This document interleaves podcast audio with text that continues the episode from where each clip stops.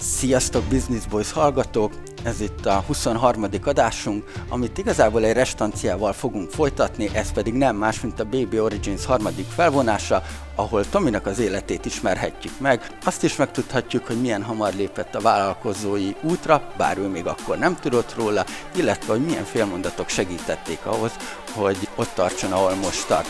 Nem menjetek sehova, mert kezdünk!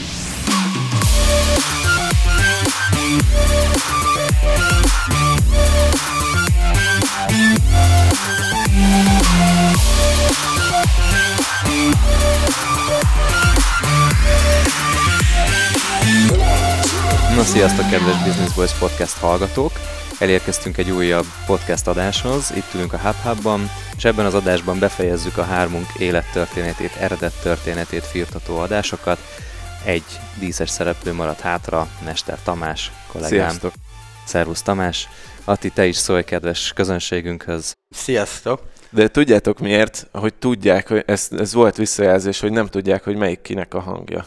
És akkor most így bemondom, hogy én vagyok a Tomi. Én vagyok az Ati, Én meg az Adi vagyok. Y-nal. nem, kivételesen nem. És hát mi vagyunk a Business Boys Podcast eh, készítői, itt hárman készítjük ezt a szép kis adást, és eh, két olyan adás már mögöttünk van, ahol Hattinak és az én eh, életemnek a történetét boncolgattuk. Mindkét adás olyan volt, hogy számunkra is meglepő újdonságokat hallottunk egymásról, sőt én saját magamról is, valamilyen szinten. Egyébként ezt azóta is ajánlom mindenkinek, hogy tartson egy ilyen alkalmat, amikor akár a tükör előtt, akár az ismerőseinek így elmondja nullától, vagy kezdetektől az élet történetét, mert elképesztő ilyen na- nagyon erős hatása van annak, hogy, hogy a saját történetedet egy órában el tudod-e mondani, és hogy milyen képeket, meg visszajelzést kap saját magadtól. Neked volt ilyen élményed, Ati, egyébként, hogy így, így meghatározó volt ez a beszélgetés? Abszolút, főleg mivel visszahallgattam az adást. Kivételesen? Komolyan? Ugye ezt minden hallgatónak tudni kell, hogy én olyan szinten nem bírom a saját hangomat visszahallani, hogy idáig egyetlen egy adást sem hallgattam vissza. Srácok mindig küldik, hogy meg van vágva, jó lesz, nem lesz jó. Én ezeket mindig skippeltem, de neked a, a balis adásodat ezt meghallgattam, de azért, mert nem volt benne a hangom, tehát Igen, meg az egyik legrövidebb adásunk. nem az idő miatt, hanem tényleg én, én a hangomat nem bírom, de ezt még a Pap Gábor is mondta. Még az elején megkérdezte. Na, beindult a valami-. Valami probléma van, lehet, hogy jönnek a tekesek itt a hub mert egy vészcsengő megszólalt. Lehet, hogy ránk riasztották az irodát? Az nem lehet, mert van porta. Kilencig le van foglalva. A terem. Jó. Jó, akkor hol, hol hagyta? Itt lesz egy vágás? Vagy nem? benne hagyjuk az adást. Nem, benne hagyjuk. Nem, Jó, oké, úgyis Mivel Jól van, a, Na, ö, vissza. a, a tekesek kivonultak az épületből, úgyhogy folytatjuk adásunkat. Jó, ezt úgyse tudtuk volna szépen kivágni, úgyhogy benne is marad. Jó, szóval, hogy ilyen, ilyen milyen érzés volt szembenézni saját történeteddel? Érdekes. Mondjuk a feléig zavart a hangom, fele után már így megszoktam, de igen, ezek a fázisok mindenkinek az életében megvannak, de nem jut eszedbe minden nap, és nem foglalkozol az egész életeddel, úgy általában, és, és amit mondtál is az elején tök érdekes volt így. Igen. Én meg így úgy éltem meg, hogy lezártam az első 30 évét az életemnek, és soha nem mondtam el egyben a történetemet az első 30 évet, és olyan volt, mintha ilyen könyvnél egy, egy fejezetnek a vége lett volna ez az összefoglalás, és most kinyitottam az új fejezetnél. Úgyhogy nagyon érdekes élmény volt, mindenkinek ajánlom.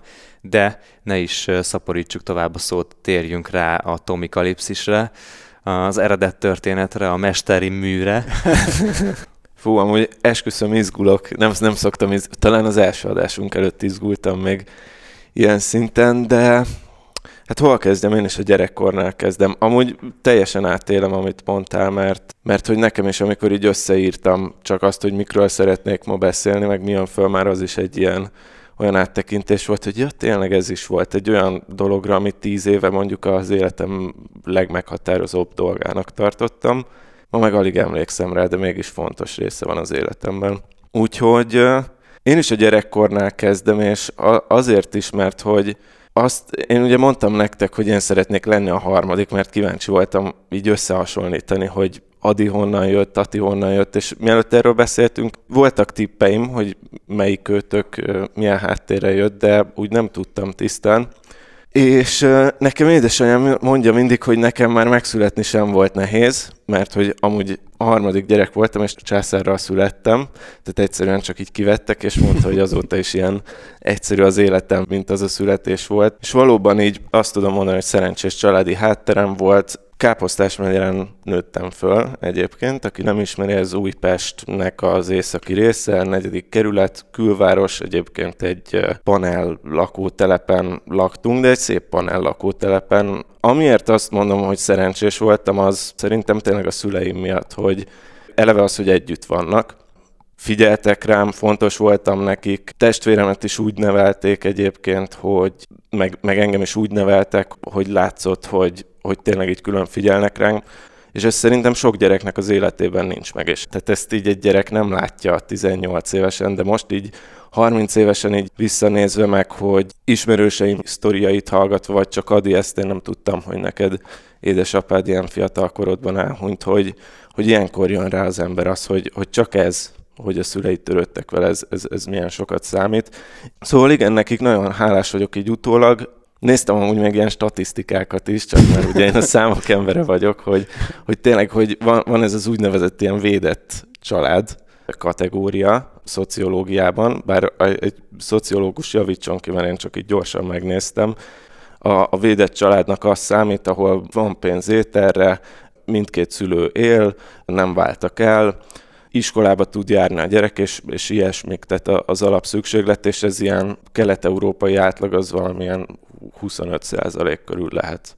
Tehát ez nagyon durva, és ahhoz képest még az, hogy valaki Budapesten nő föl, az előny szerintem abszolút vidékhez képest. Hát azért, azért, az miért? Azért erre úgy kíváncsi lennék. Mert nem kerülsz be egy olyan bentlakásos gimibe, mint, ja, mint, mint te, jó, jó, az okay. első, első napodon már okay. börtönbe vitték az emberkét.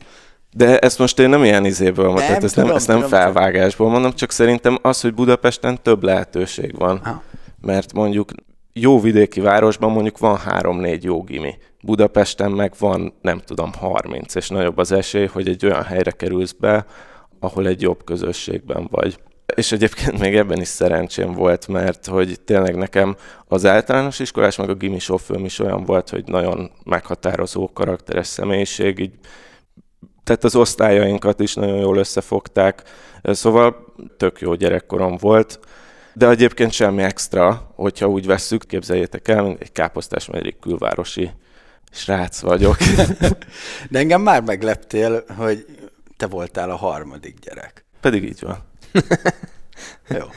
Na, és akkor az első probléma, amire egy visszaemlékszem életemből, és azért ezt fognám meg ezt a problémát, mert ugye ez az első ilyen konfliktus, amikor így a gondtalan gyerekkorból így kikerültem, hogy az első nagy problémám, amire emlékeztem, az az, hogy, hogy egyszer csak így a semmiből volt nekem egy olyan, hogy így kihívtak felelni, és egyszerűen nem tudtam megszólalni, mert annyira féltem. Vagy így még meg is tudtam szólalni, de annyira féltem, hogy így remektem, meg elcsuklott a hangom, és ilyen hetek alatt ez átfordult abba, hogy, hogy így nem, tehát hogyha kihívtak felelni, inkább ki sem mentem. És egyébként jó tanuló voltam, de hogy így, így, így ezt éreztem, hogy ez egy nagy probléma volt, és erről már beszéltem a Szántó Petis adásban, hogy, hogy így tök random, így so, sok dolog így oda sodort, hogy tök véletlenül így elmentem egy színjátszó klubba, a Gimingben, és akkor ott volt egy ilyen egysoros szerepem, a, amit megkaptam, nyilván ugyanúgy izgultam, de azt annyira kigyakoroltam azt az egy sort, hogy,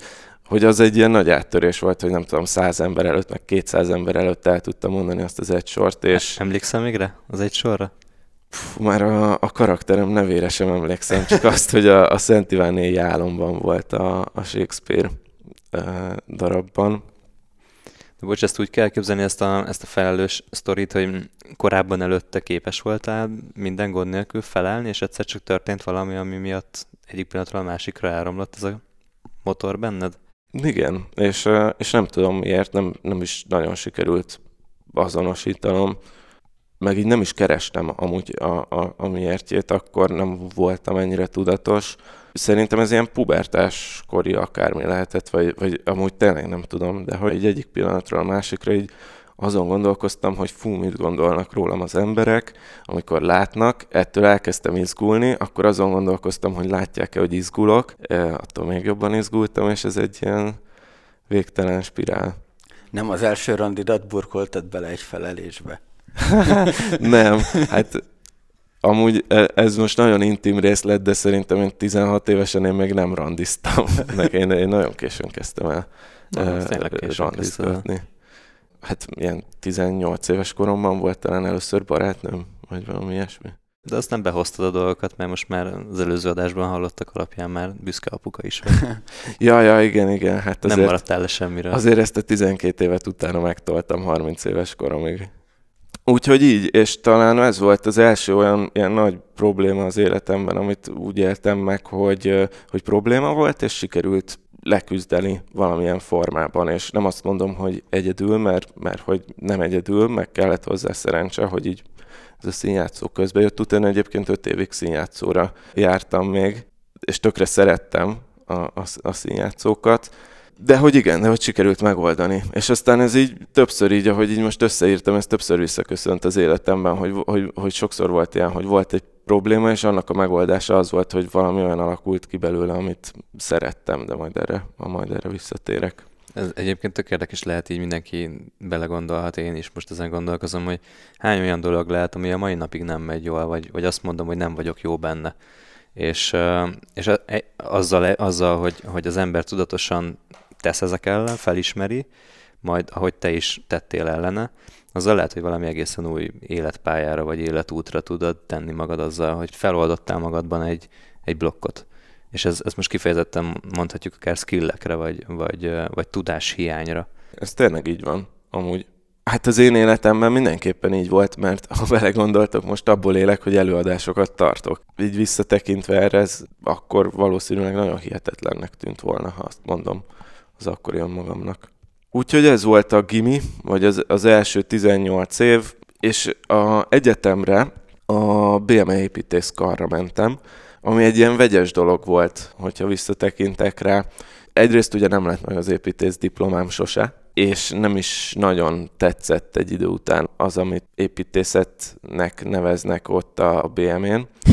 A, most ne, nem azért, csak a, a, hát az oktatási rendszerrel vannak problémáim, ahogy most kinéz, illetve lehet, hogy most már nem úgy néz ki, de ahogy akkor kinézett, azért nem, nem vagyok róla meggyőződve, hogy a legjobb a diákoknak az.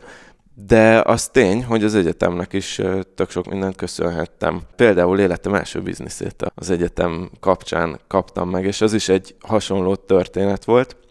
Ott az volt a sztori, próbálom felidézni teljesen, hogy én ábrázoló geometriából elég jó voltam. Az egy matekos tantárgy, nekem úgy feküdt is, meg szerettem, és így rajzolgatni kellett benne, és nagyon nehéz tantárgy volt egyébként, sokan megbuktak belőle. Első fél éves tantárgy volt, és második fél évben demonstrátor lettem ebből a tárgyból, ami azt jelenti, hogy ilyen tanszéki akárki lettem, akinek évente háromszor kellett ZH felkészítőt tartani az első éveseknek. Ja nem, bocsánat, másodévesen lettem demonstrátor.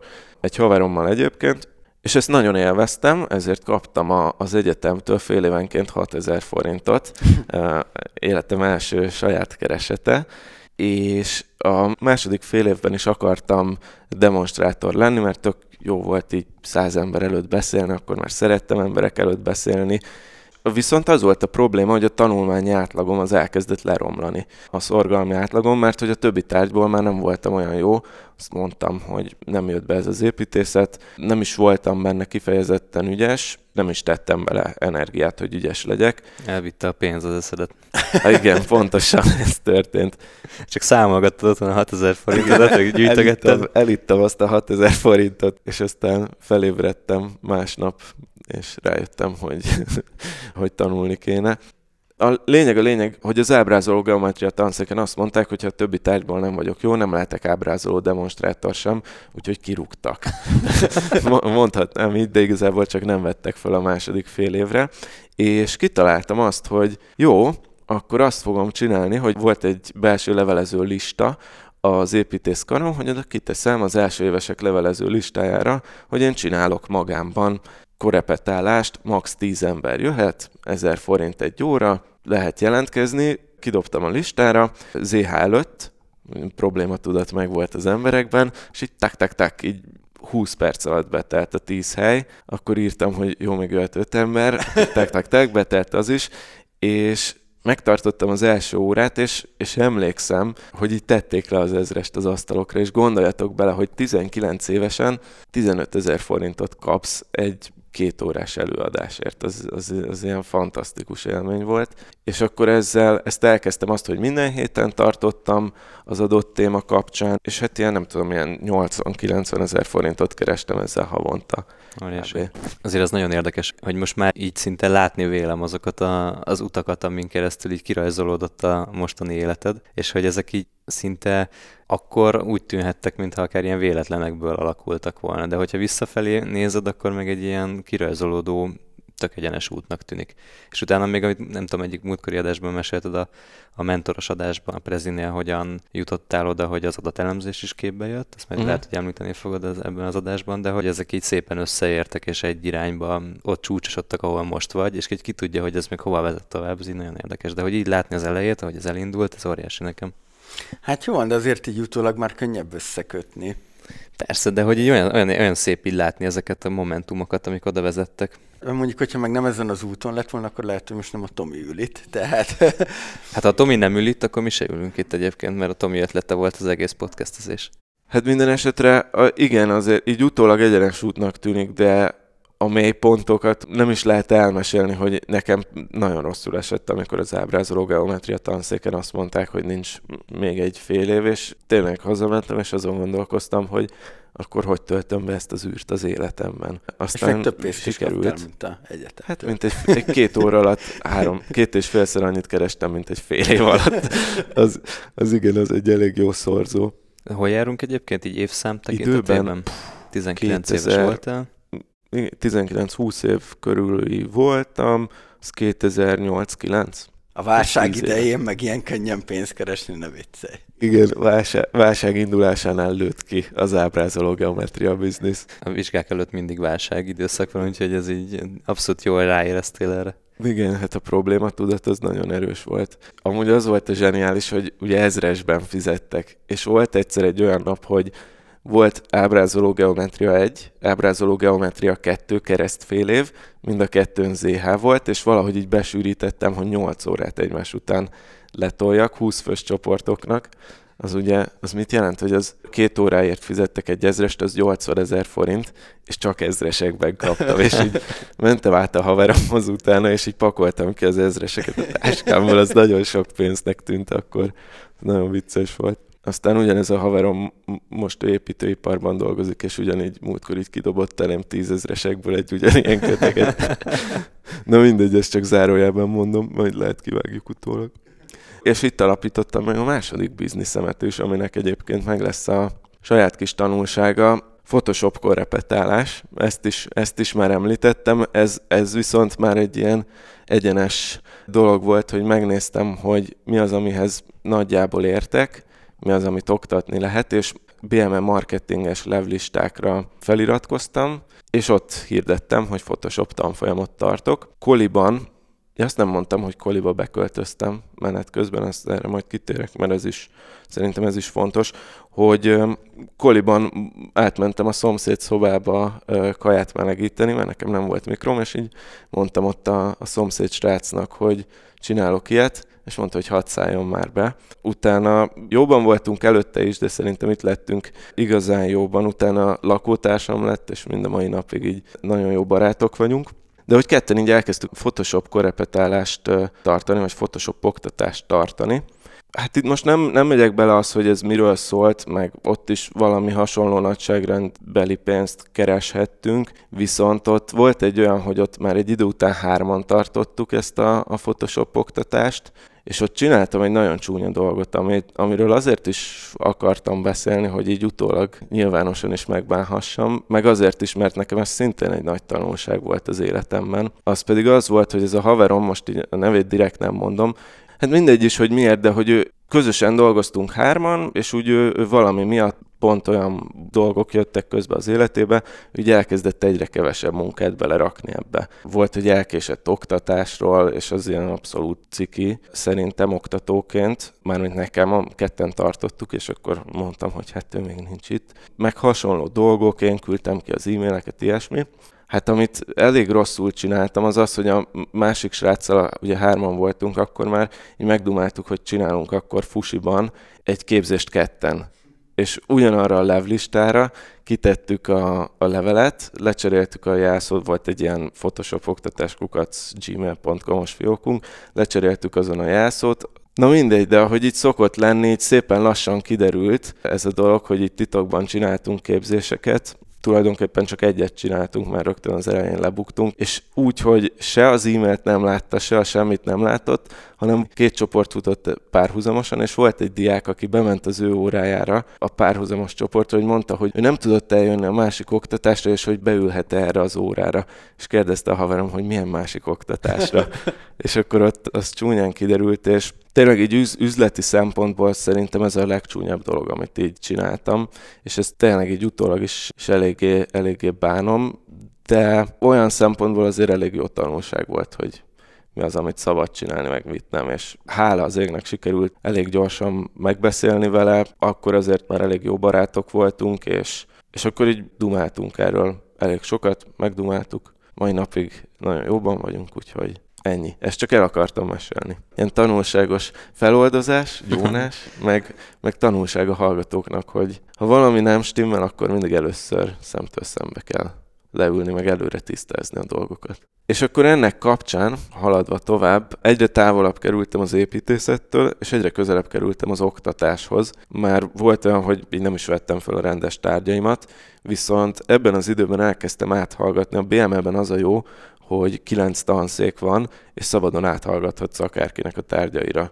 Szóval én építészként felvettem volna az összes tárgyat meg ilyesmi, és felvettem egy, egy műszaki pedagógia című marketinges, marketing szakos tantárgyat, meg egy prezentáció címűt is, és kifejezetten azzal a célral, hogy előadás technikai készségeimet, tanítási készségeimet javítsam. És ez is akkor még véletlennek indult, meg úgy indult, hogy megnézem, de később Amúgy ennek a tanszéknek köszönhetem, vagy ennek a tantárnak köszönhetem mind a prezi magyarulos bizniszt a német Zolival, meg azt, hogy a prezihez is felvettek, és ezt el is mondom, hogy miért volt így, mert hogy amikor elvégeztem ezt a tárgyat, vagy ezt a két tárgyat, akkor volt egy prezentáció leadás, és lehetett menni a tanárhoz konzultálni, hogy megnézze a prezentációt, segítsen benne, miért leadjuk, és én kihasználtam ezt a lehetőséget, és preziben vittem a cuccot. Amúgy ez pont az a kolis szobatársam, vagy szomszéd szobában lakó srác mutatta, akiről a,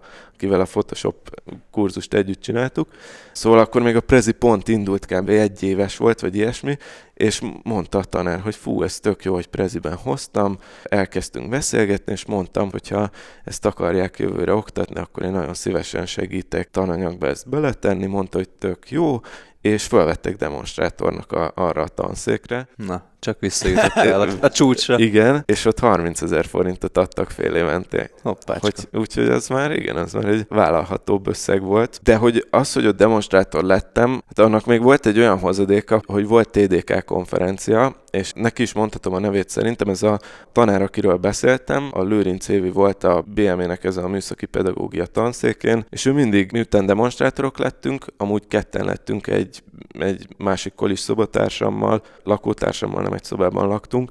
Igen, szóval, hogy ő így mindig így nyomott minket, hogy tegyünk bele egy kis plusz munkát ebbe, így ki akarta hozni belőlünk a maximumot, és egyszer rábeszélt arra, hogy a, hogy a, a TDK konferencián, ez a Tudományos Diákköri Konferencia, induljunk el mi is, és összetettünk egy prezi oktatóanyagot, egy 40 oldalas, az akkori prezinek a, az oktatóanyagát PDF-ben, meg, meg, meg prezentáció formában is, és hát amúgy megnyertük ezt a, a TDK versenyt, teljesen random, a, a, annak nem is volt nagy hozadéka, de aztán ez volt az a prezentáció, amit csak így belinkeltem a német Zolinak a blogjára, úgyhogy rákerestem, hogy Prezi a Google-ön, följött az Oli blogja, betettem kommentbe, hogy nézem már rá erre, és akkor elindult a levelezés, és így indult a Prezi magyarul a német Zolival. Elképesztő egyébként ez, de hogy, hogy itt az, az ilyen proaktivitásod, az nagyon sokszor megmutatkozik már ezekben a dolgokban, hogy hogyha egyet visszamegyünk, már önmagában ez a sztori, hogy a belinkeled a, ezt, a, ezt az anyagot, de hogy előtte visszamész, hogy a tanárnak azt mondta, hogy szívesen segítenél felépíteni a prezi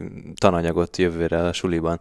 Előtte az, hogy a, a, a levlistákra hogyan találtad ki, hogy küldöd el ezeket a oktató anyagokat, meg hogy tanítasz, és hogy olyan, mint hogyha így már akkor is így folyamatosan szondáztad volna azt, hogy hogyan lehet a tudásodat valamilyen eladható formába tenni, és mint hogy állandóan biznisz lehetőségeken járt volna az eszed, ami, ami azért korai, vagy ilyen 19-20 évesen valaki így gondolkodjon, szerintem. Lehet, nem, so, sose így gondoltam ezekre a, talán az ábrázoló geometriára lehet, hogy így gondoltam, hogy biznisz lehetőség. Ezek annyira véletlenszerű dolgok, hogy ugye az Évinél is, amikor konzultáltam, az egy, az egy jó helyen levő félmondat volt, ami hogyha neki éppen olyan napja van, hogy meg se hallja azt a félmondatot, akkor nincs semmi.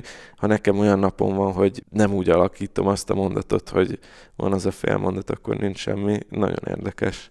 De hogy kimondod ezt a félmondatot, meg azt, hogy, hogy kimered mondani, hogy, hogy te tudsz valamit, ami érték lehet valakinek, és hogy ezt oda mer tenni az asztalra, hogy tessék, én ezt tudom, és szívesen segítek, és odaadom a tudásomat.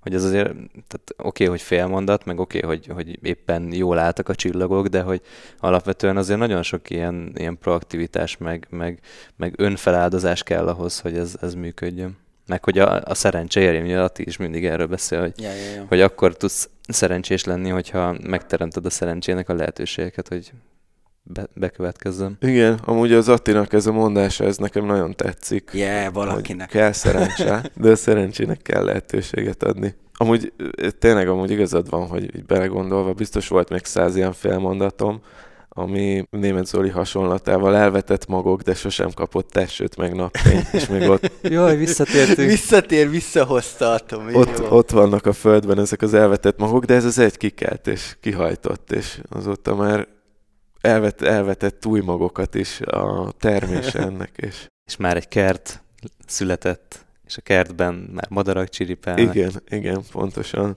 Hát azért most, most mondjuk ki, hogyha akkor te maradsz az építés szakon, meg nem, bet, nem dobálod így a magokat, és, és nincs szerencsét, hogy jöjjön eső, meg napsütés, meg minden, akkor most sem mi nem ülünk itt, sem pedig, sem pedig a, a BB hallgatók nem hallgatják ezt az adást. Hát meg, meg az egész sem. karriered nem biztos, hogy úgy alakul.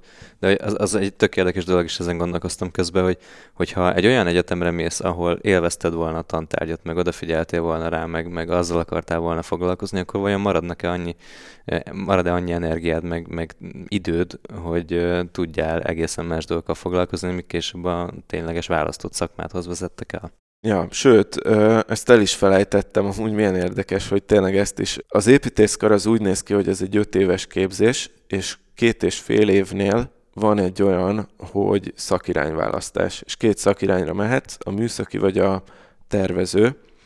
Na engem egyikre se vettek föl, és úgy, hogy nem buktam egy tárgyból sem, csak volt felvételi, nem sikerült jól, és úgy álltam az építészkar felénél, hogy nem tudok tovább haladni a tanulmányaimmal, bár megcsináltam a tárgyakat, de egyik szakirányon sem vagyok bent, és akkor ez egy depresszív dolog volt, és arra gondoltam, hogy baszki, milyen építész lesz belőlem, hát val- vagy semmilyen, vagy valamilyen huszadik rajzoló egy irodában, aki bekönyörgi magát, és ez volt az a fél év, amikor ez a TDK-s lehetőség előjött, és ott felvesznek szakirányra, akkor lehet, hogy a TDK-ra nincs időm. És, és lehet, hogy akkor lettem volna egy 20. rajzoló egy, egy építészirodában, pont ha felvesznek a szakirányra.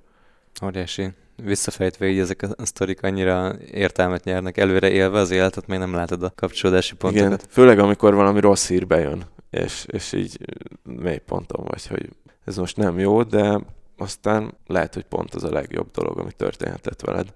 Hát ugye kezdve azzal az első feleléssel, amikor elakadt a szavad, hogy így alapvetően tökre megvisel, és megviselt, mondtad is, majd utána abból, tehát muszáj volt fejlődnöd és változtatnod belőle, abból a helyzetből, és utána ez már gördítette tovább. Igen, lehet, hogyha akkor nem kezdek el ezzel foglalkozni az előadással, akkor, akkor nem is szeretnék emberek előtt beszélni. De egyébként meg ö, milyen érdekes, ugye, hogy pont a, a Zolival hozott össze utána az élet, aki mellett megtanultad a, a tréninges szakmát igazából. I- igen, igen. Bár ugye ott már azért prezentáció irányban mozogtam, meg prezis ö, oktatóanyagot csináltunk, de, de igen, az nagyon jó volt a, és akkor ebbe az irányba folytatnám a, a sztorit, hogy, hogy a TDK kapcsán találkoztunk a német Zolival, és elindult a Prezi magyarul. A TDK-t egyébként ketten csináltuk, e, ezt nem tudom, mondtam-e. A Csúsz István egyetemi csoporttársam építész volt, ő is csináltuk ezt a, a TDK-t, és vele, a német Zolival, meg én, mi hárman kezdtük a Prezi magyarult. A német Zolinak a az ötlete volt, maga a név is, maga az egész koncepció, ő hozta az ügyfeleket, mi meg megtartottuk azt a részt, ami a prezi rész volt, amit a német Zoli nem szeretett annyira tartani az ilyen technikai részeket, hanem ő inkább az előadás technikát szerette, és hát az, most az Zoliról nem akarok sokat beszélni, mert aki, aki hallotta az adását, az, az úgy neki átjön, hogy milyen személyiség. De ő meg pont egy olyan menedzser vagy csapatvezető volt, aki tökéletesen éreztette, hogy, hogy szükség van ránk a csapatban fiatalként, sőt, még ő elkezdte a brandet is ebbe az irányba vinni, hogy itt fiatal csapat, mert hogy a Prezihez ez jól kapcsolódik, adott teret kibontakozni, de közben segített is mindenben. Itt szépen így először csak néztük, hogy ő hogy ad elő blokkokat, aztán egyrészt mi tartottunk belőle, amit ő megcsinált, ugyanúgy elmondtuk, aztán átértelmeztük a mi verziónkra, volt a végén már olyan, de ezt mondtam is az előző adásban szintén, hogy volt olyan, hogy mi tartottunk már úgy egy egész napot, hogy a, a Zoli el se jött, és itt szépen szépen megcsináltam. A, a harmadik, amit meg felírtam, hogy, hogy amúgy vicces is volt vele dolgozni, ezt szerintem ezt a saját adásában nem mondta el, de, de volt olyan prezi tréning, hogy így mondtam az Zolinak, hogy fú, hát izé, tegnap kellett összepakolni a szlájdokat, mert nagyon elúsztam, de meg vagyok minden, és így Zoli ült a gép előtt, hogy szünetben voltunk, és még volt nekem egy fél órányi blokkom, aztán ő jött, és így mondta, hogy viccelsz, hát én még most rakom össze a saját diasoromat. Ez ilyen klasszik német Zoli is volt, aztán így kiállt úgy a 15 év rutinjával, hogy senki nem vette észre, hogy, hogy, hogy azt akkor húzza elő éppen. Úgyhogy lehetett ott sokat tanulni, meg tanultam is. A, azt, hogy vállalkozásról mit meg hogy tanultam, tőle arról is beszéltem már, szóval ar- arra se térnek ki. Úgyhogy ez volt a Prezi magyarul, ez egy, ez egy fontos ilyen két-három éves szakasz volt az életemben talán. Mindezt abból, hogy bekommentelted a linket a TDK anyaghoz. Ja, ja, igen. Őrület. Igen. Őrület. Bocs, hogy ezen rágózom, meg rugózom, de így ne, nehéz leakadni erről, hogy, hogy hány olyan komment van, amit nem írtunk meg még, és hogy így Igen. ki tudja, hogy hol lehetnénk, hogyha ezeket a kommenteket megírjuk, ami eszünkbe jut, vagy, vagy így ezt a fajta kezdeményezőkészséget minden helyzetben, vagy sokkal több alkalommal használjuk. De igen, ez, ez nekem is, ez, ez így visszanéző is amúgy tök hihetetlen, hogy egy WordPress blogon a komment szekcióban beírsz valamit, és megváltoztatja, vagy nem az meg, meg megváltoztatja, nem elviszi az életedet egy irányba. É, igen, és akkor a Prezi Magyarullal párhuzamosan, félig párhuzamosan, kb. egy éve ment a Prezi Magyarul, amikor szintén a TDK kapcsán bekerültem a Prezihez is. Az pedig úgy nézett ki, hogy amikor a, a TDK elkészült, akkor kellett egy külsős értékelő, és a szomszéd tanszék, a pszichológia tanszék, a műszaki pedagógia tanszéken a Lőrinc Évi, aki, akit mondtam, hogy a, végül is a mentorunk volt ezen a tanszéken, de ő volt, aki, aki foglalkozott velünk. Ő jóban volt a szomszéd pszichológia tanszéken egy olyan tanárral, aki aztán a prezinél dolgozott, és akkor ő átküldte neki értékelésre a dolgozatunkat, ez a, a szomszéd tanár, aki a prezinél dolgozott, ő meg, ő meg egy év múlva rám írt Gmail cseten, hogy amit, amit egyébként igen, se előtte, se utána nem használtam egyszer sem, hogy Gmail chatten már bocsánat. Hogy van-e kedvem a prezinél dolgozni. A Gmail chatten kaptál egy ajánlatot a prezinél. De úgyhogy egy évvel később. Szóval... Majdnem olyan szintű, mint a kommentelés a WordPress blogon. Igen, csak itt már rám írtak igen, rá. Igen, igen, igen, felértékelődtél. Igen, és ez, ez volt az a hónap, ez, a, ez egy augusztus volt, és akkor már három hónapja nem voltak uh, prezi magyarul képzések, hiszen nyár volt, és nyáron nincs cég, aki képzésre küldi az embereket. A német Zoli meg nem tudom, amúgy is nyár, nyaranta raftingolni járt ilyenkor. Nekem meg elfogyott a pénzem amit még a pénzes adásban meséltem. És Kilencedik részben a Money Mindsetben, hogyha még igen, valaki nem hallotta. az egyik leghallgatottabb Business Boys adásban, aki még nem hallotta. És akkor írtam, hogy visszaírtam Gmail chaten, hogy persze, hogy érdekelne. Fizetetlen gyakornoki pozíció volt, de amúgy nekem a Prezi az akkor még nem volt híres annyira, mint, mint egy időben utána lett, de nekem már akkor is álom munkahely volt, az a, szintén a, a Somlai Fischer Szabolcs, aki az egyik kitalálója volt, ő építész volt, és szintén a BME-re járt, és hát ha nem is vele, de így egyrészt láttam terveit az építészkaron, amúgy a, az ilyen kis hallgatói tervei is volt egy, egyet láttam konkrétan, így részletesen, az zseniális volt. Már ott is teljesen máshogy gondolkozott az építészetről is. Na mindegy, zárójel bezárva, hogy hol tartottam?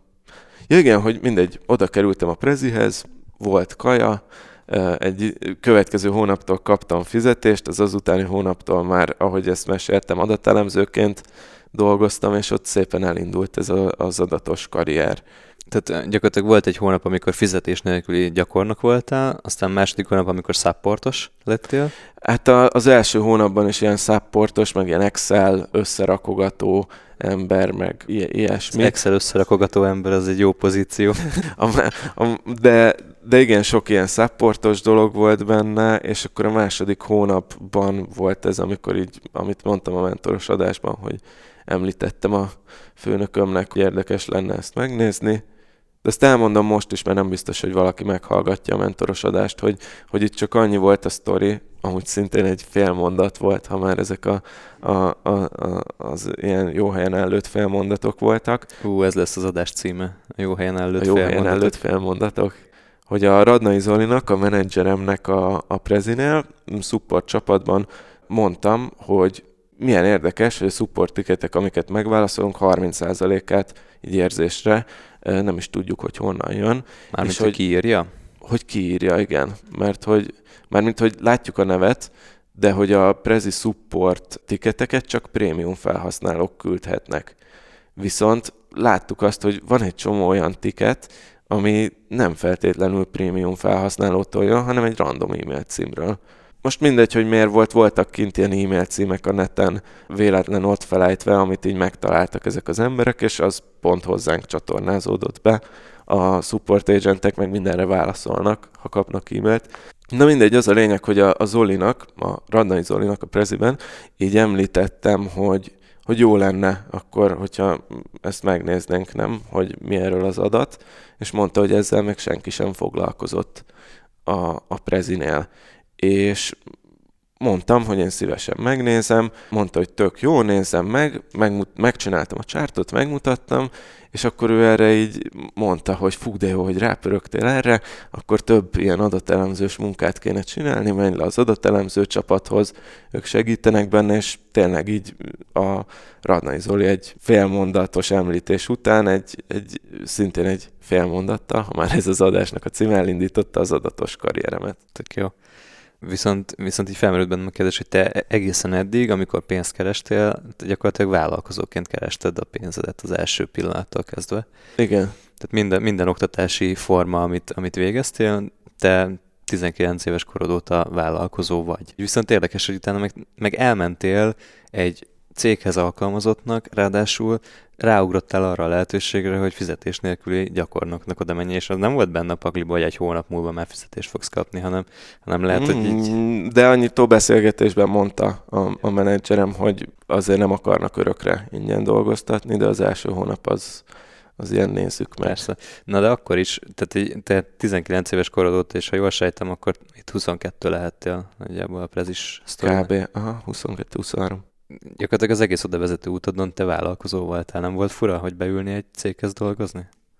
Hát én nem tekintettem magamra vállalkozóként akkor. Én akkor egyetemistaként tekintettem magamra, akinek így esnek ilyen jó kis side projektek, hogy prezi oktatás, ábrázoló geometria, korepetálás. Azt szinte mindenki csinálja. Nem, nem, nem éreztem azt, hogy kilógok a, egy ábrázoló geometria korrepetálással a csapatból, így utólag visszatekintve sokkal jobb volt az üzleti modellem, mint mondjuk azoknak, akik egy az egyes korrepetálást tartottak 4000 forintért egy embernek, de, de, de nem éreztem magam vállalkozónak a prezi, de meg mindig úgy tekintettem, hogy fú, ha ide bekerülök, az de jó lenne, és ne feledjük el, hogy nem volt pénzem. Tehát, nem volt választási lehetőségem, amikor a, a, a Prezinél bejött ez az ajánlat. Jó, oké, okay, oké, okay, ez mindent más megvilágításba helyez.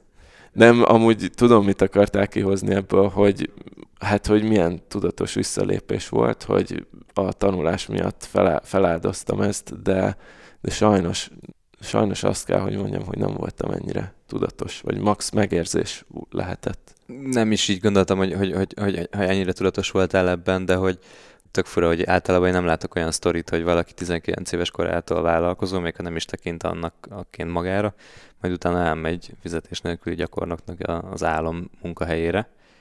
De minden, mindegy, csak érdekes volt a, a, a, ez a fordulat, ez az út. Mm. Hát minden esetre jó, hogy így alakult, mert tényleg a Prezinél sikerült megtanulni egy olyan szakmát, ami tényleg ritka, vagy nem azt mondom, hogy ritkaság, hanem hogy nagy értéke van a, a piacon, ráadásul egy olyan szakma, amivel így teljesen az első pillanattól ugyanakkor a szerelembe estem, mint, mint, a, mint az előadás technikával e, egy idő után. Úgyhogy igen, ott már a, a Prezinél harmadik hónaptól full-time data analystként dolgoztam, és, és tök jó volt, hogy voltak mentoraim, a, az előző adásban nem mondtam, de volt détás mentorom is, aki kifejezetten heti egyszer elmagyarázta, hogy akkor mit, hogy kéne elemezni, miért a Balog Andris. És, és hát sokat tanultam két év alatt. Aztán e, ezek, amik már most jönnek sztorik, azok, azok meg már előjönnek már a, a legelső adásban, a, de azért, azért ezt még elmondom, hogy ott a, a Prezi után volt egy olyan döntésem, két évet voltam a Prezinél, hogy, hogy úgy döntöttem, hogy akkor viszont kimondtam magamnak, hogy vállalkozó szeretnék lenni. Amúgy most jut először eszembe, amikor így mondott, hogy én előtte is vállalkozó voltam végül is, de, de tényleg így nem. Ne, nekem a Prezi Magyarulban a német Zoli volt a vállalkozó, mi meg besegítettünk neki. Az ábrázoló geometria meg a Photoshop az meg ilyen kis hülye egyetemi ö, ö, mellékmelók voltak utólag. Na mindegy, de hogy eldöntöttem a prezi után, hogy vállalkozó leszek, ö, felmondtam, mm, kb. ilyen 1 millió forint félretett pénzzel, egyébként ezt is mondtam már, szóval így majdnem a, hát nem a semmibe mondtam föl, de azért naívan felmondtam, és akkor kezdtem el az adatlabort megcsinálni, ami ugye azért fontos, mert hogy akkor találkoztam az Adival, és akkor az Adi kapcsán utána meg az Atival. A, e, ezekről már volt szó szintén előző adásokban, de hát a, a, a Butlers volt az egyik első komolyabb adatlaboros ügyfél. Egy, egy nagyobb ügyfél volt előttetek, a Zaj Studio egyébként, akik e, ilyen DJ cuccokat gyártanak, és azt tudod, hogy én, én, én a mai napig alkalmazom azokat a technikákat, amiket ott tanultam? Egy AB tesztelést, hőtérképezés, kliktérképezés, mi ezeket csináltuk veled elsősorban. Igen, igen. Nem is tudom, hogy volt-e még más, de hogy, hogy az azóta is velem van. Na hát ez nagyon jó, ennek, hát ennek őszintén örülök. Igen, azt nagyon megtanultam ott tőled akkor. Na, király. Ja tényleg, és te még jöttél egy tréningre is, nem? Igen. Valami, igen, igen, igen valami olyasmi igen, volt, hogy, hogy mondtam, hogy mivel ügyfelek vagytok, ezért, izé, ezért gyere el az adatvezérelt marketing képzésre. Igen, igen, igen. Ja, igen. És el is jöttél, tényleg emlékszem. Ott már, ott már eléggé képben voltam a dolgokkal, amiket tanítottál, szóval már addigra nem volt, az annyira nem volt újdonság, hanem, ja, ja, hanem igen. az, egész ilyen kutatás része, az teljesen új volt nekem. Még, még írtad is utána, hogy ja, ja, igen, ezek így jó volt egyben látni, de ezek már meg voltak, igen. Ja, úgyhogy a, az adatlabor azt már szerintem, aki hallgatja ezt az adást, azt nagyjából ismeri, de ott az volt a, az volt a koncepció, hogy ugyanazt, amit a Prezinál csináltam, adatelemzést, ugyanazt csinálom projekt szinten ügyfeleknek. És kb. 3-4 hónapig csak blogolgattam, meg fan projekteket csináltam, írtam konferenciáknak, ilyen nagyobb konferenciáknak, hogy hagy legyek már előadó, és tényleg úgy sikerült bekönyörögnöm magamat egy-egy konferenciára, hogy előadhassak. De aztán úgy szépen beindultak a dolgok, elkezdtek jönni az ügyfelek egyik a másik után, és hát azt, azt egy két évig csináltam, amit amúgy szerettem is. Úgy, én így utólag visszatekintve így úgy látom, hogy ott elértem egy tetejét az adott üzleti modellnek bevételben, ami ilyen 5-600 ezer forint volt havonta, ami tök jó volt, szóval így első vállalkozásnak tök jó volt, de, de hogy úgy nem tudtam tovább lépni, mert egyszerűen elfogyott az időm. Mindig projekteken dolgoztam, szerintem ilyen bőven többet dolgoztam, mint heti 40 óra, és volt mellett oktatás is, voltak tök jó ügyfeleim, akiket szerettem, például a fúziós srácok. Na, azok a fúziós srácok olyanok, hogy semmit nem csinálnak meg, amit kérnek tanácsot. Amúgy szerintem igen, a adatelemzős dolgokat se csináltátok meg, de... Fejünkre volt koppintva. Kellett dugni a fejeteket a vízbe, az volt az elsődleges. Ne, csak a, a, tegyük rendbe ezt a, a hallgatók miatt. Ugye tudni kell, hogy a mi szakmai befektetőink, most ezt felvállalom előttük is, hogyha, hogyha mert van magyar fejlesztőjük ott kint Bécsben, és lehet, hogy ő hallgatja ezeket az adásokat. A lényeg az az, hogy, hogy ők, ők mindent erőből oldanak meg. És, és a kis marketinges kis számaikon kívül őket úgy, úgy nem érdekelt semmi. Azóta se. És azóta is mindent erőből oldanak meg. Ez az ő döntésük volt. Akkor is, meg most is. Ja, meg ez nem kritika, mert nem, én, azért, én azért azt látom, hogy Kifizettük. Egyrészt kifizettetek, ami a legfontosabb. Küldtem róla számlát, ugye, ami, igen, igen, igen, ami igen, szintén igen. fontos. És aztán valami más módon egyébként beépül ez. A, ha más nem az az, hogy te elolvastad a blogot, és akkor lehet, hogy egy másik projektben te alkalmazod ezt a tudást. Na mindegy, az a lényeg, hogy szerintem így nem nagyon sikerült volna skálázni ezt egy ilyen ügynökségi modellt lehetett volna csinálni az adatlaborból, de nem nagyon akartam csapatot vezetni, nehéz volt talenteket találni, vagy ha voltak, akkor, akkor én úgy ére, volt egy-két ember, akivel együtt dolgoztam, de úgy éreztem, hogy egyrészt, hogy nekik ez nem egy szenvedély, másrészt meg, hogyha ha az is, akkor is ők is inkább szabadúszóként csinálnak, vagy, vagy valami nagyobb cégnél bels data scientistnek. De igazából e- ez így pont, pont úgy alakult, hogy akkor ütött be a, a, a nagy szerelem, ez nem átvitt értelemben, hanem a, a mostani feleségemmel akkor találkoztam. És így, a mostani felesége? Hát már mint hogy a akkori barátnőm. Az meg, aktuális feleségem. Meg, meg az első randi, most már a feleségem, meg ugye a gyerekem anyja. Hogy igen, hogy a, akkor így az, az adatlaborról hirtelen így el is, el is felejtkeztem, és, és ott volt egy, egy olyan pont vele, hogy egy hónapja jártunk, és kimentünk Svédországba csak egy hosszú hétvégére, és így ültünk a teraszon, sütött a nap, nem is tudom melyikön kérdezte, le, vagy én, vagy ő, és akkor így kérdezte az egyik, hogy kiköltözzünk, és mondta a másik, hogy igen. És akkor két hónap múlva megköltöztünk Svédországba. Az adatlabort az bezártam, és akkor így elkezdtem Svédországban dolgozni full-time data analystként ami egyébként egy tényleg egy ilyen romantikus döntés volt, de utólag visszatekintve rá jó döntésnek tartom üzleti szempontból is. Mert egyrészt megtanultam angolul rendesen, másrészt meg ott Svédországban így az inkubáció közben, amikor nem az adatlaboron dolgoztam, alakult ki a Data 36-nak a, a gondolata is. Meg hát ugye, ha, már, ha, ha más miatt nem, akkor már azért is megérte Svédországba kiköltözni, mert ott kértem meg a kezét, összeházasodtunk, aztán haza is költöztünk, és akkor amikor hazaköltöztünk, kb. onnantól számolom, hogy ott indult a Data 36, meg a Business Boys podcast is. Úgyhogy, úgyhogy aki innentől akarja a sztori folytatását hallani, az az első adáshoz irányítanám körbeért a funnel. Ja, ja, igen. Hát na, ennyi. Szóval remélem nem maradt ki semmi. Wow. Még az érdekel egyébként, hogy amikor ott ültetek a, a Stockholmban, Ugye Stockholmban voltatok? Stockholmban voltunk, igen. Az első kirándulás az Malmö. Az Malmö Malmöben ott ültetek, és hogy mi volt az, ami miatt azt mondtátok, hogy ti kiköltöznétek? Hát ez május volt, kb. lehet, hogy pont valami mostani, nem ennél egy kicsit korábbi rész volt az évben, és szépen sütött a nap, kellemes tavaszi idő volt, nagyon friss levegő volt, ott boroztunk egy teraszon, és most nincs előttem, hogy hol voltunk, de vagy víz volt mellettünk, vagy ilyen zöld növényzet, de hogy valami nagyon természetes dolog, és, és egyszerűen így megtetszett a hangulat. Aztán amikor kiköltöztünk, akkor szembesültünk vele, hogy ott se tavasz nincsen, se napsütés igazából, de amikor kim voltunk, akkor először akkor, akkor tavasz is volt, meg napsütés is.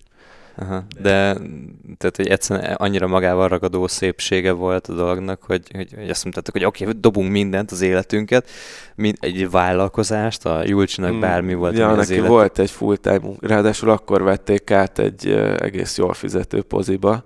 Tehát gyakorlatilag az, hogy izé süt a nap, ott van egy kis zöld, meg egy csobog egy patak, és azt mondjátok, hogy, hogy val- tehát ott valaminek meg kellett születnie bennetek egy, nem tudom, egy szabadságérzet, vagy menekülni valami elől, vagy nem is tudom, tehát hogy így... Ilyes, ilyesmik lehettek, hogy bennem azért az bennem volt, hogy sose voltam külföldön, és, és az is egy nagyon jó érzés volt, hogy amikor azt mondom, hogy valakinek, hogy vágjunk bele egy ilyen kalandba, akkor a másiknak az a reakciója rá, hogy jó, és, és azt szerintem ez mindkettőnkben így úgy felerősítette ezt az érzést, hogy, hogy, hogy azt mondtuk, hogy, hogy jó, vágjunk bele.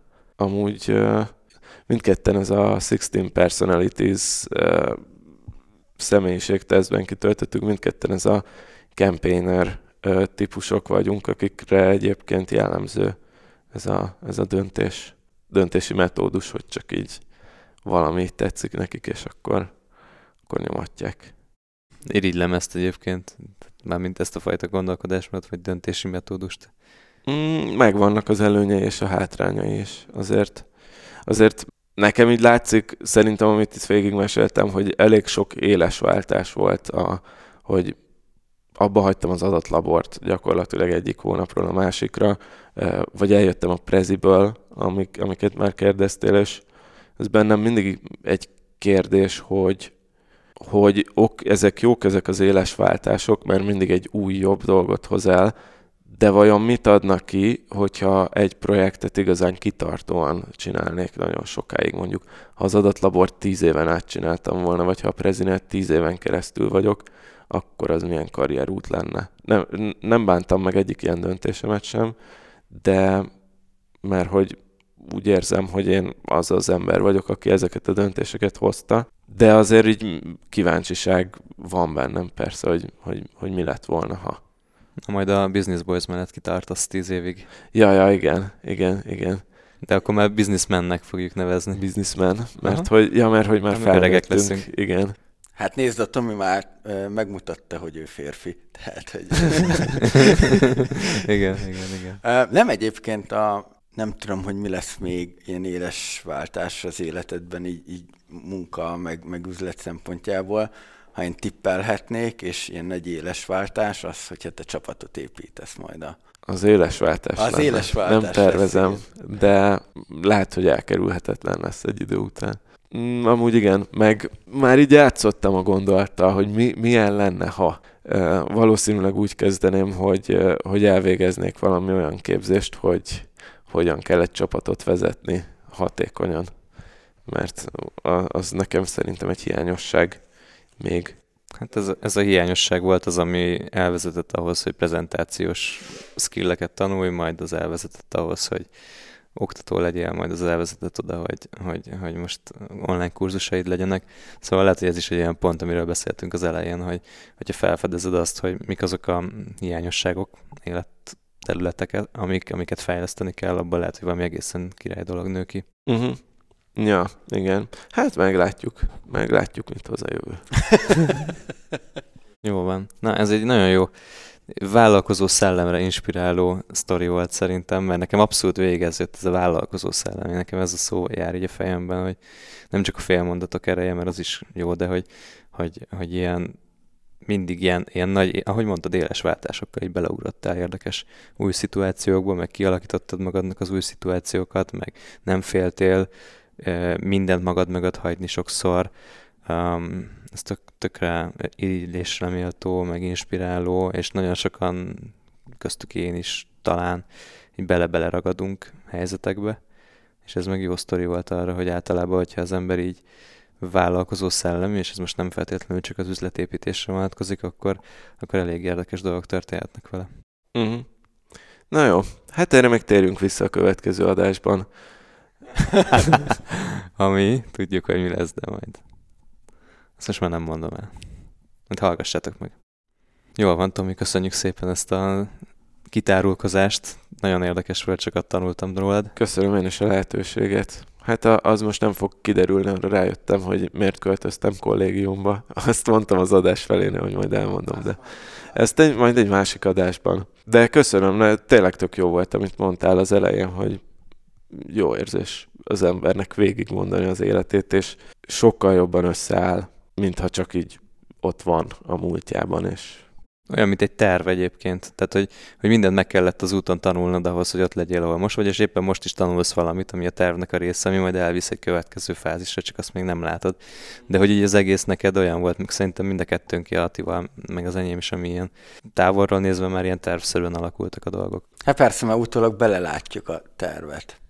Igen, meg, utólag. Meg így a következetes Inkább azt mondom, hogy észreveszed benne a következő, az egymásra épülő dolgokat, amik, amik végül elvezettek valahova, és hogyha így gondolkozol előre felé, hogyha ezt meg tudod ezt előre kivetíteni, akkor lehet, hogy így valamilyen fajta tudatosságot nyersz abban, hogy hogyan építsd a jövődet. Igen, hát azért az, az nehéz döntés. De, de például tényleg az Attinak is, ami ott volt, hogy azt mondja, hogy hazajön a fúzió miatt, ha az nincs, akkor lehet, hogy nincs exit vagy nem vagy részese az exitnek, hogyha, hogyha ott nem jössz haza például, és vállalod azt, a, amit felajánlottak neked, ilyen magasabb. De nekem se volt veszteni valom, ha azt nézed. Tehát, hát, hogy igen. Mert, igen. mert két évig visszamehettem volna. Tehát abszolút. Ott nem, a, Jó, az, nem, ott nem az első két év volt a rizikós, hanem a többi. De... Ja, amikor kifutott a buffer zónából. Ja, tehát abszolút tehát, hogy, hogy mind a hárman különböző karakterek vagyunk, különböző háttérrel, különböző attitűddel, de ami mind, én úgy gondolom mind a háromunk sztoriába fellelhető. Most már igazat adok neked, Adi, amit az előbb mondtál, hogy, hogy ez a, ez a tervszerűség. Tehát, hogy sodródtál egy kicsit az élettel, de jó fele, és észrevetted azt, hogy, hogy ebből mi a te utad, mit, mit tudsz kihámozni belőle. Lehet, és tényleg csak utólag érti meg az ember ezeket az összefüggéseket, de hogy, hogy, hogy ha figyeled ezeket a dolgokat, ezeket az életeseményeket, akkor abból lehet olvasni, és lehet látni azt, hogy ami eddig volt, az valamilyen szinten következtet arra, hogy mi lesz majd.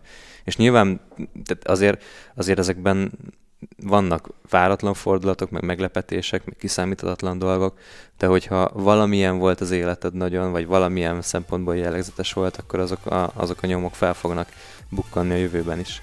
És ez tök jó, mert szerintem így jó nyomokat hagytunk eddig hátra. Legalábbis reméljük, de majd a következő 30 év eldönti. Jó. Jó. Jó? Majd 30 év múlva is csinálunk egy ilyen adást. Igen, ezt akartam mondani, hogy 30 év múlva toljunk meg egy ugyanilyen adást, akkor 60 évesen már azért. Uh, azért az egy kemény. Hát az valahogy nem fog egy órából beleférni. de az már holo- hologramos lesz, és én a Siriuson leszek, a, a Marson az Ati, és nem tudom, a Földön, vagy nem tudom hol, vagy Stockholmban. Ja. Na jó van, jó. köszönjük Na szépen. jó van, köszönjük szépen, Tomi, megköszönjük a hallgatóknak is, hogy, hogy hallgattatok minket. Um, ha netán valami kimaradt volna, vagy kíváncsiak vagytok, akkor tegyétek fel a kérdést majd a Tominak. Az átcsoportunkban, az a Facebookon, mindenki ott van, aki számít. Így van, kövessetek Instagramon, kövessétek Facebook oldalunkat, de a legjobban az átcsoporttal jártok. És továbbra is hallgassátok a Business Boys. Sziasztok! Sziasztok! Szevasztok!